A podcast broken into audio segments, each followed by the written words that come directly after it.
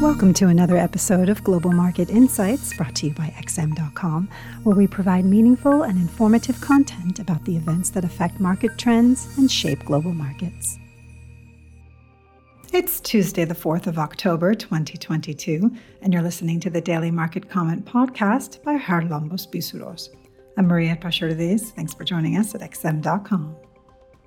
Equities finished first trading day of this year's final quarter on a positive note with all three of Wall Street's main indices gaining more than 2% as Treasury yields pulled back on the larger than expected slide in the ISM manufacturing PMI. Oddly enough, it seems that negative U.S. economic releases are now having a positive effect on equities, as they may be a reason for Fed officials to slow down their future rate increases. Thus, more data suggesting deeper than expected economic wounds may result in a similar market reaction. Having said all that though, with the S&P 500 and Nasdaq still in a bear market, only the Dow Jones escaped slightly yesterday, it is too early to call for a trend reversal.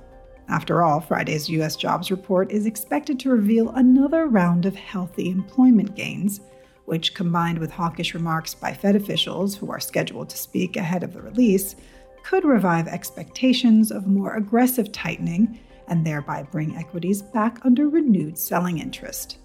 In the FX world, the US dollar traded on the back foot against most of its major peers, with the pound being among the currencies that took great advantage of the greenback's retreat.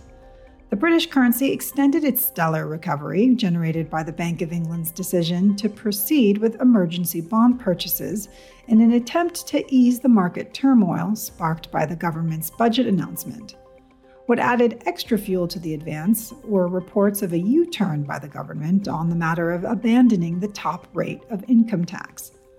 Further reports and announcements that the government is working towards averting its debt from becoming unbearable could add more support to the pound.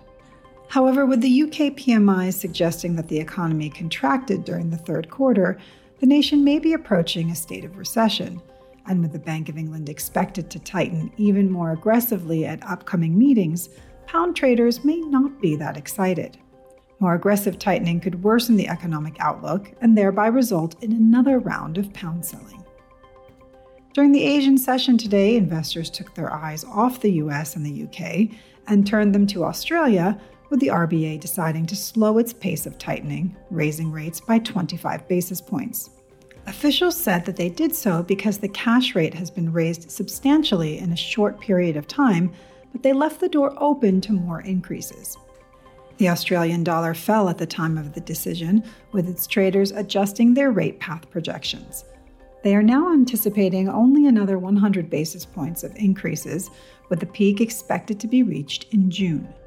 The central bank torch will now be passed to the RBNZ, which decides on rates during the Asian session on Wednesday, with investors fully pricing in a 50 basis point hike, but also assigning a 30% chance to 75 basis points.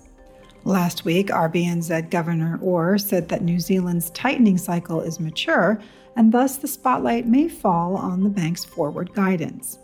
Anything suggesting that they may also slow down their future path could add pressure to the Kiwi. Oil prices gained nearly 3% yesterday, aided by reports that the OPEC Plus group is considering output cuts of more than 1 million barrels per day, while gold earned around 2.5%, extending its advance today perhaps boosted by the dip in the US dollar and the pullback in bond yields.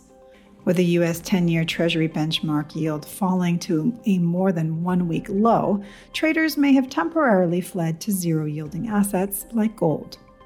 Interestingly, silver saw much more demand, rising around 10%.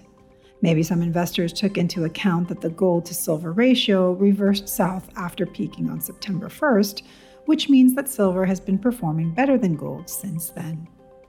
Thanks for listening. This is today's daily market comment here at XM.com. Thank you for listening to another episode of Global Market Insights brought to you by XM.com. For more in depth technical and fundamental analysis, be sure to visit www.xm.com forward slash research.